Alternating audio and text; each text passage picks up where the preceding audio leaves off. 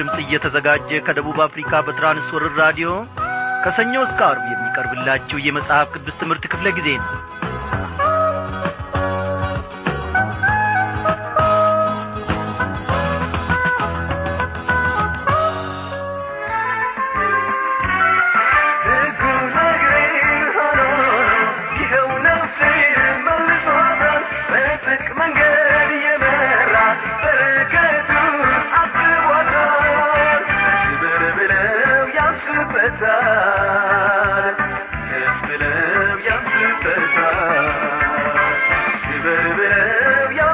ያንሱበታል ደስ ብለው ያንሱበታል ጋናውን አረሳውን መሰረቱንም አልዘነጋውም እሱንም አልዘነጋም ይለኛል በማዳኑ ይለኛል በማዳኑ በየቀኑ አመንከባለሁኝ በየቀኑ ጋናውን አረሳውም ጋናውን አረሳውም አልዘነጋውም እሱንም አልዘነጋም ይለኛል በማዳኑ ይለኛል በማዳኑ አመንከባለሁኝ በየቀኑ አመንከባለሁኝ በየቀኑ ያደረገኝ ቆጥሬ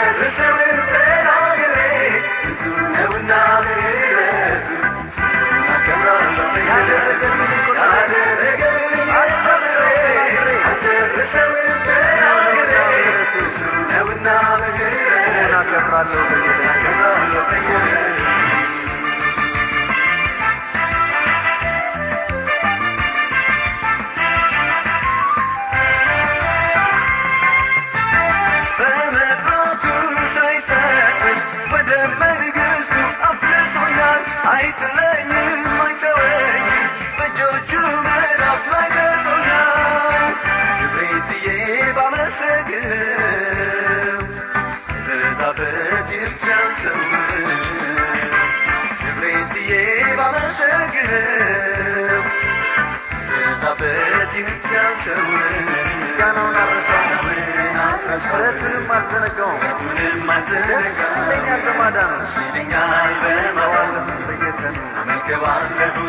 ጋናውን አረሳውም እሱንም አልዘነጋውም ይለኛል በማዳኑ አመልከዋለሁኝ በየቀኑ አመልከዋለሁኝ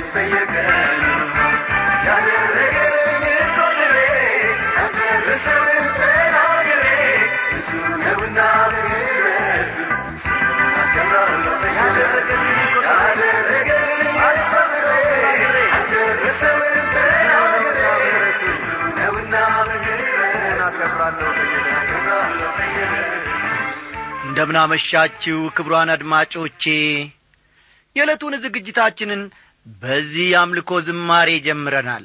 እግዚአብሔር ይክበር ይመስገን። በያላችሁበት ስፍራ ሆናችሁ ከቤተሰቦቻችሁ ጋር ወይንም ከጓደኞቻችሁ ጋር ወይንም ደግሞ አንድ ላይ በመሰባሰብ ይህንን የራዲዮ ዝግጅታችንን ስታዳምጡ ሳለ እግዚአብሔርን በማስከበር በአምልኮ መንፈስ ሆናችሁ አንድ ላይ እንዳለን እኔ አስባለሁ። እግዚአብሔር እየተመሰገነ ይሁን።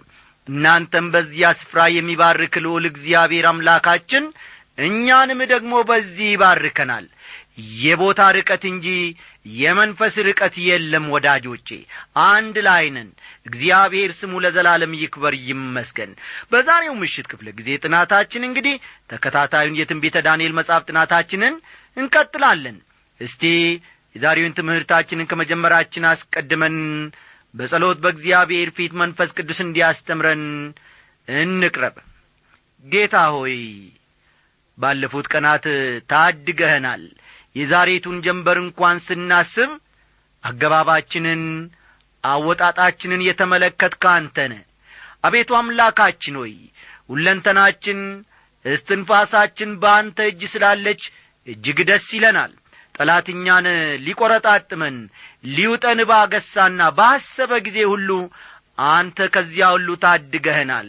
ምናልባት እኛ ስላየነው እኛ ደግሞ አይተን ስለ ፈራነው ጠላት እናስብ ይሆናል። ሳናየው ከብዙ ጠላቶቻችን አንተ ስለ ታደግከን ሳናስባቸው ሊሰባብሩን ከፈለጉን ጠላቶቻችን ስለ ታደግከን ስምህን እጅግ ከፍ አድርገን እናመሰግናለን እግዚአብሔር አምላካችን ሆይ በዚህች ምሽት ደግሞ እናውቀው ዘንድ ሰማያዊን ምስጢር በመንፈስ ቅዱስ አስተማሪነት እንድትገልጥልንና እንድታስተምረን እንለምንሃለን። አንተ ጊዜውን ሁሉ እስከ መጨረሻው ድረስ ባርክልን። በኢየሱስ ክርስቶስ በአንድ ልጅ ስም አሜን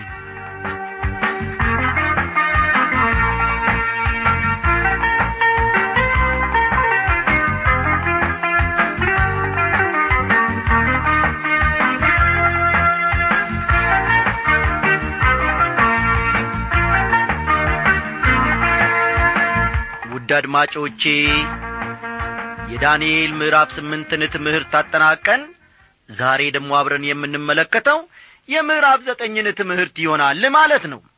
በምዕራፍ ዘጠኝ ውስጥ ዋና ሐሳብ አድርገን የምንመለከተው የዳንኤል ጸሎት። ፈጠን ፈጠን እያላችሁ ጻፉ። የዳንኤል ጸሎት። ስለ ሰባ ሱባኤ የተነገረን ትንቢት ይሆናል ማለት ነው። ስለ ሰባ ሱባኤ የተነገረውን ትንቢት በዚህ ምዕራፍ ውስጥ እንመለከታለን ማለት ነው። እግዚአብሔር እንግዲህ እስከ መጨረሻው ድረስ የሚኖረንን ጊዜ ሁሉ ይባርክልን።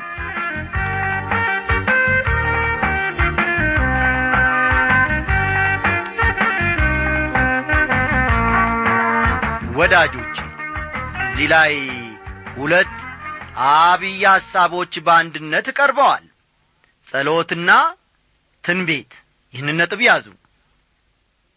በዚህ ምዕራፍ ውስጥ ሁለት ዋና ወይም አብይ ሐሳቦች በአንድነት ቀርበዋል። እነርሱም ጸሎትና ትንቢት ናቸው።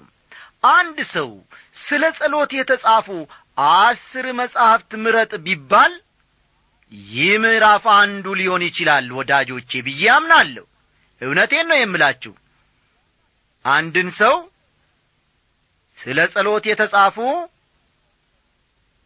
አስር መጻሕፍት ምረጥ ተብሎ ዕድል ቢሰጠው ከአስሩ ውስጥ ይህን ምዕራፍ አንዱ ያደርጋል ብዬ አምናለሁ በተመሳሳይ መልኩ አንድ ሰው ስለ ትንቢት የተጻፉ አስር መጻሕፍት ምረጥ ቢባል ይህ ምዕራፍ እንደዚሁ አንዱ ሊሆን ይችላል ብዬ መቶ በመቶ አምናለሁ። የመጀመሪያዎቹ ሀያ አንድ ቁጥሮች የዳንኤልን ጸሎት ይዘዋል። ተመልከቱ። በዚህ ምዕራፍ ውስጥ የመጀመሪያዎቹ ሀያ አንድ ቁጥሮች የዳንኤልን ጸሎት ይዘዋል። የተቀሩት ስድስት ቁጥሮች ደግሞ ስለ ሰብአው ሱባኤ ነው የሚናገሩት ማለት ነው። እስቲ ከዚህ በመቀጠል እንግዲህ የዳንኤልን ጸሎት አብረን እንመለከታለን። በመሠረቱ ወገኖቼ የዳንኤል ሕይወት ራሱ የጸሎት ሕይወት ነው። ይህ ምዕራፍ የሚያመለክተው የጸሎት ሕይወቱ የደረሰበትን ከፍተኛ ደረጃ ነው አስተዋላችሁ? የዳንኤል ሕይወት ራሱ የጸሎት ሕይወት ነው። ምዕራፉ ማለትም ምዕራፍ ዘጠኝ የሚያመለክተው የጸሎት ሕይወቱ የደረሰበትን ከፍተኛ ደረጃ ነው። የናቡከደነጾርን ሕልም ፍቺ እንዲሰጠው ከሌሎች ጋር በመሆን በእግዚአብሔር ፊት በጸሎት መቅረቡም ይታወሳል። በዚህ ምዕራፍ ያለው ጸሎት ደግሞ ለእኛም የጸሎት ሕይወት ምሳሌ ሊሆኑን የሚችሉ ነገሮችን አካቷል። ጸሎት ሊያካትታቸው የሚገቡ ነጥቦችን ቀጥሎ እንመለከታለን። ተመልከቱ። አንድ ጸሎት ሊያካትታቸው የሚገቡ ነጥቦችን ከዚህ በመቀጠል አንዳንድ ነጥቦችን አብረን እንመለከታለን። በዓላማ የታቀደ መሆን አለበት አንድ ጸሎት። ልብ በሉ። አንድ ጸሎት በዓላማ የታቀደ መሆን አለበት። ዳንኤል ነገሮችን በጥድፊያ የሚያደርግ ሰው አልነበረም። ሁሉም ነገር በጥንቃቄ የታለመና የታቀደ ነበር። ማቅ ለብሼ በአመድም ላይ ሆኜ ስጾም እጸልይና እለምን ዘንድ ፊቴን ወደ ጌታ አምላክ አቀናው ነበር ያለው ዳንኤል። ቁጥር ሦስትን መመልከት ይቻላል። ጸሎት የቃላት አጠቃቀም ችሎታችንን የምናሳይበት ልብ በሉልኝ። ጸሎት የቃላት አጠቃቀም ችሎታችንን የምናሳይበት ወይም ባዶ የቃላት ድግግሞሽ መሆን የለበትም አሕዛብም በመናገራቸው ብዛት እንዲሰሙ ይመስላቸዋልና። ስትጸልዩ እንደ እነርሱ በከንቱ አትድከሙ ይላል ጌታችን። ማቴዎስ ምዕራፍ ስድስት ቁጥር ሰባትን ተመልከቱ። እንዲህ ያለው እውነተኛ ጸሎታ አይደለም ወዳጆቼ። አስተዋላችሁኝ? እንዲህ ያለው ጸሎት እውነተኛ ጸሎት አይደለም። በሁለተኛ ደረጃ ደግሞ የምንመለከተው ጸሎት መሥዋዕትነትን የሚጠይቅ መሆን አለበት። ይህንንም ነጥብ ያዙ።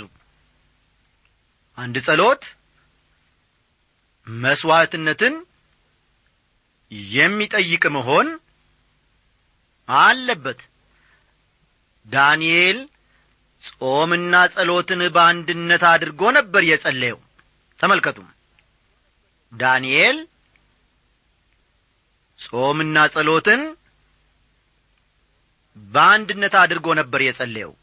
ምን ያክል በእግዚአብሔር ፊት የተዋረደ መሆኑንም ለማሳየት አመድ ላይ ሆኖ ጸልዮአል ይህ ሁሉ የተደረገው የታይታ ሳይሆን በልቡ ውስጥ ካለው ቅንነት የተነሣ ነበር።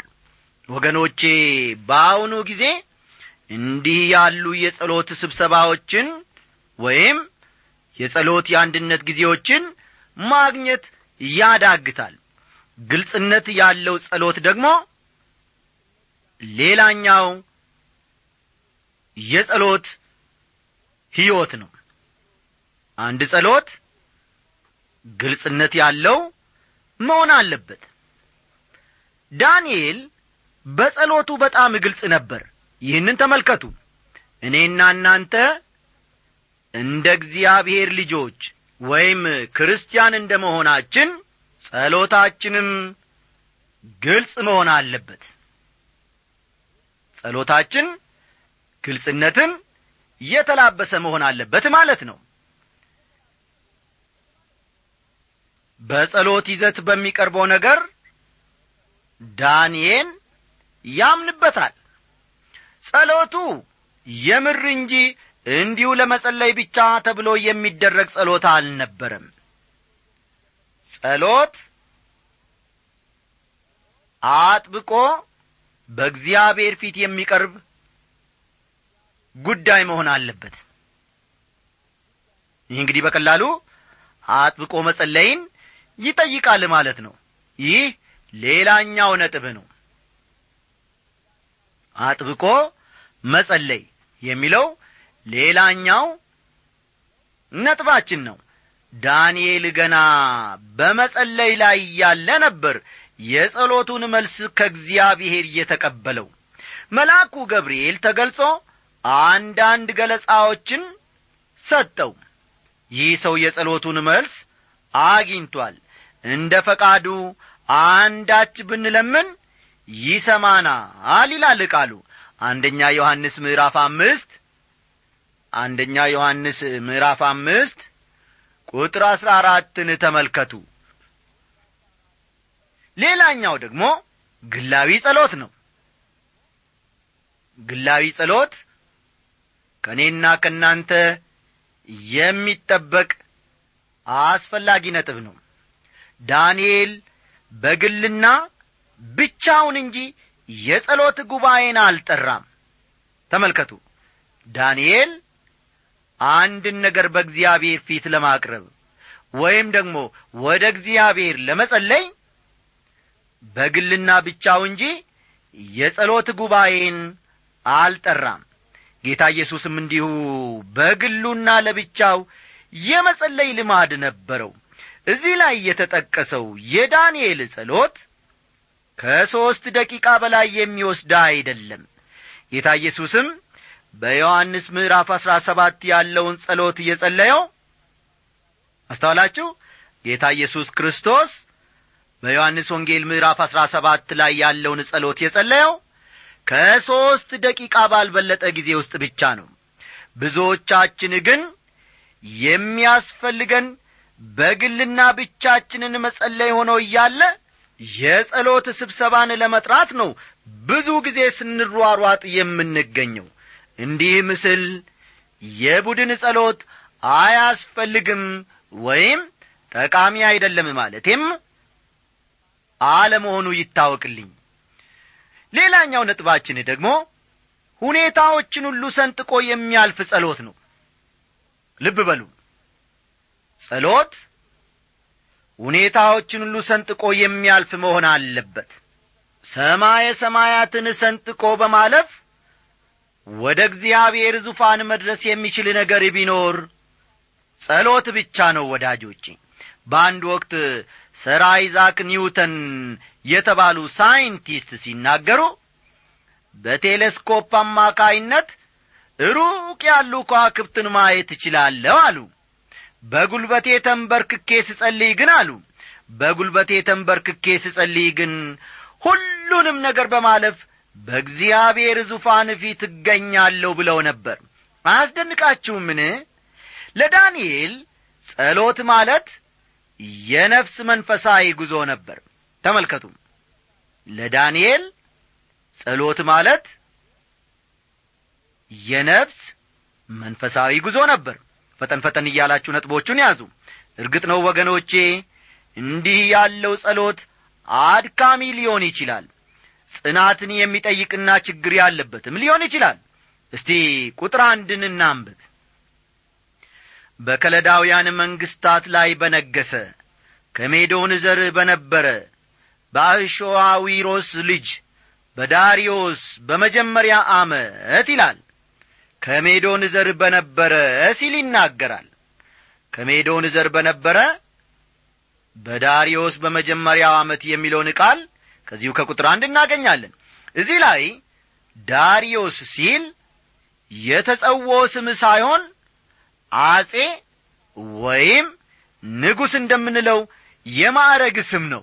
ማለቴም አጼ ቴዎድሮስ አጼ ምንልክ እንደምንለው ዐይነት ታዲያ እዚህ ላይ የትኛውን ዳሪዮስ ነው የሚያነሳው? ሜዶናዊው ዳሪዮስ በዓለም ታሪክ ያክሳራስ የተባለው ነው። ልብ በሉ ሜዶናዊው ዳሪዮስ በዓለም ታሪክ ውስጥ ያክሳራስ ተብሎ የተጠቀሰው ነው። የነበረበትን ዘመን አስመልክቶም ብዙ አለመግባባት አለ። ይህ ሰው ባቢሎንን ድል ያደረገው በአምስት መቶ ሰላሳ ስምንት ከክርስቶስ ልደት በፊት ነበር። ቁጥር ሁለትን ተመልከቱ። በነገሰ በመጀመሪያው ዓመት እኔ ዳንኤል የኢየሩሳሌም መፍረስ የሚፈጸምበትን ሰባውን ዓመት እግዚአብሔር በቃሉ ለነቢዩ ለኤርምያስ የተናገረውን የዓመቱን ቁጥር በመጽሐፍ አስተዋልኩ ይላል አዲስ የዓለም መንግሥት ወደ ሥልጣን ሲወጣ ዳንኤል እየተመለከተ ነው።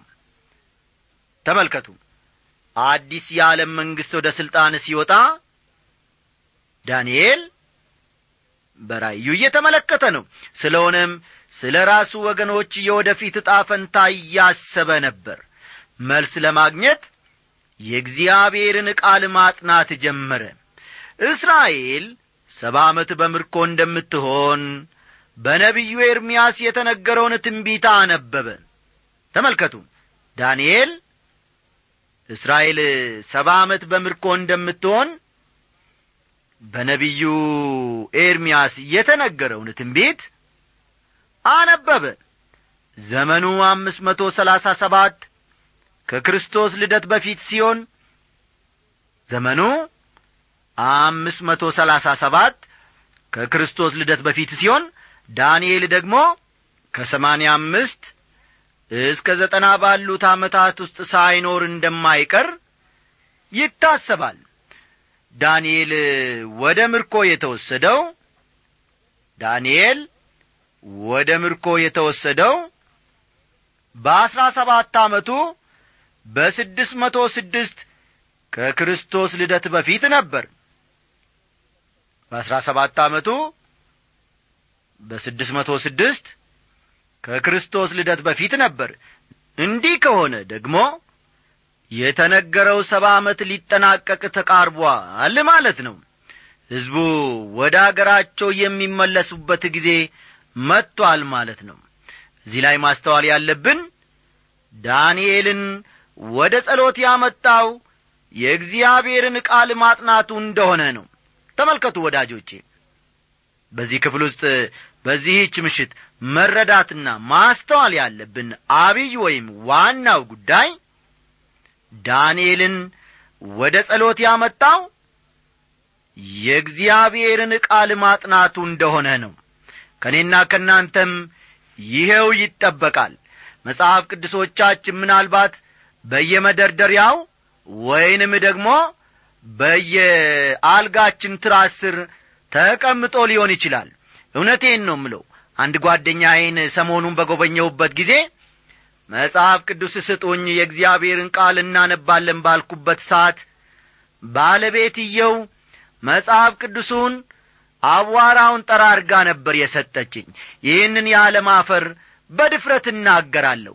ምናልባትም ይህ የሚያሳየው መጽሐፍ ቅዱሱ ሳይነበብ ብዙ ጊዜ መቆየቱን ነው።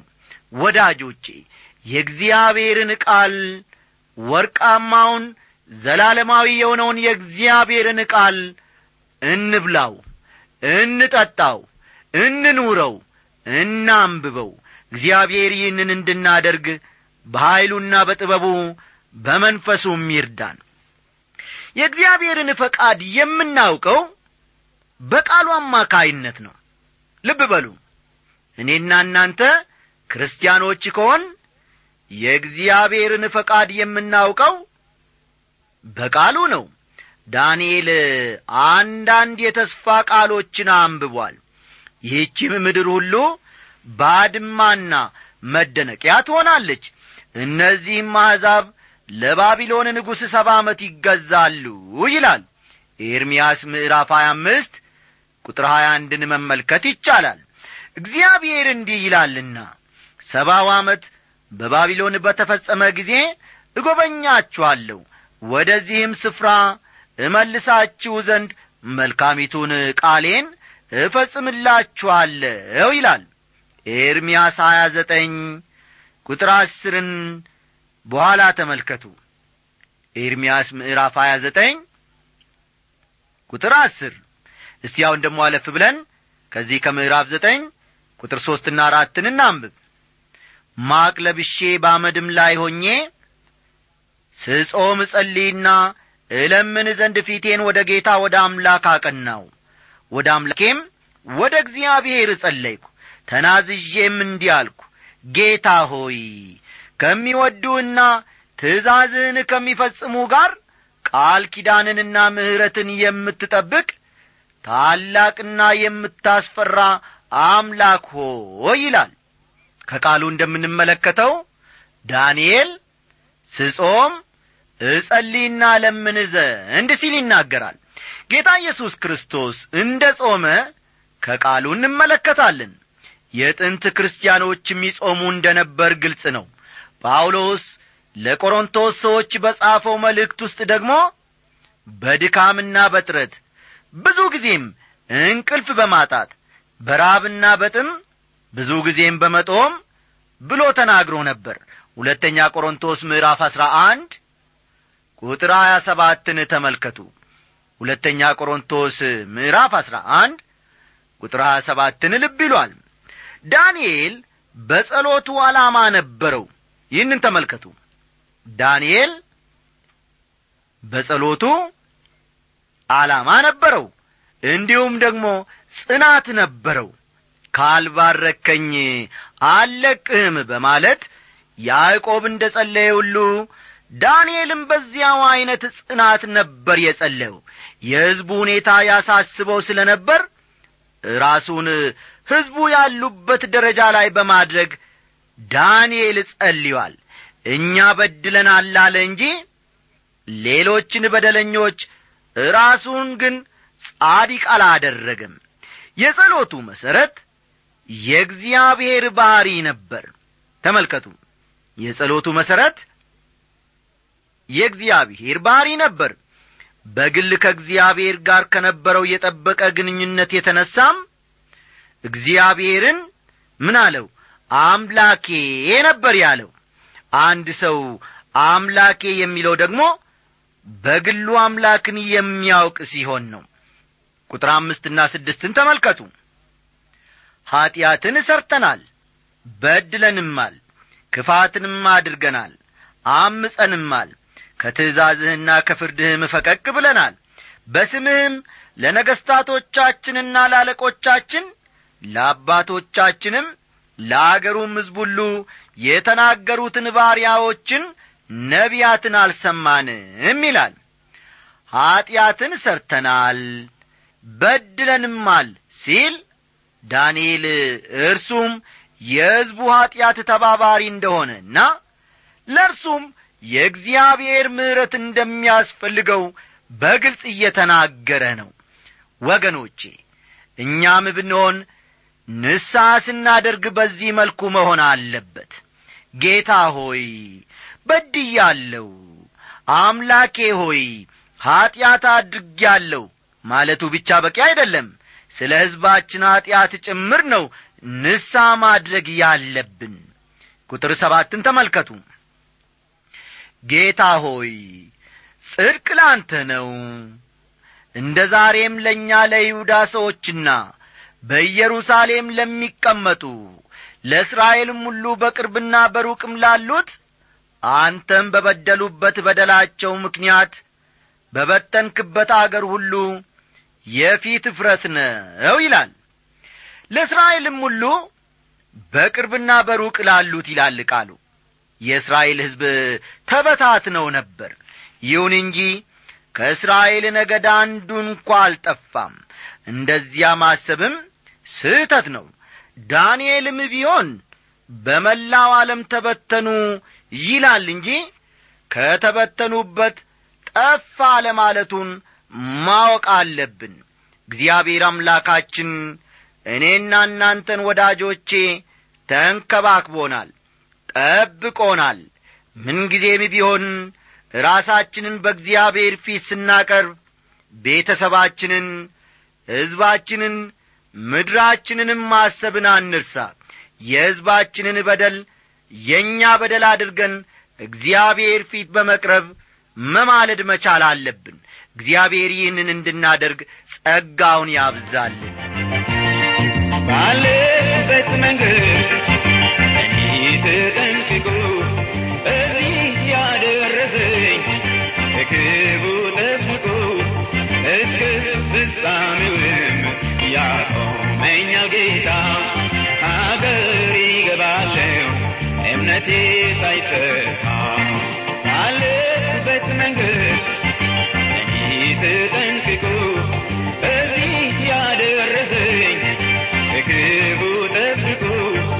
እስከ ፍጻሜውም ያቆመኛል ጌታ ሀገር ይገባለሁ እምነቴ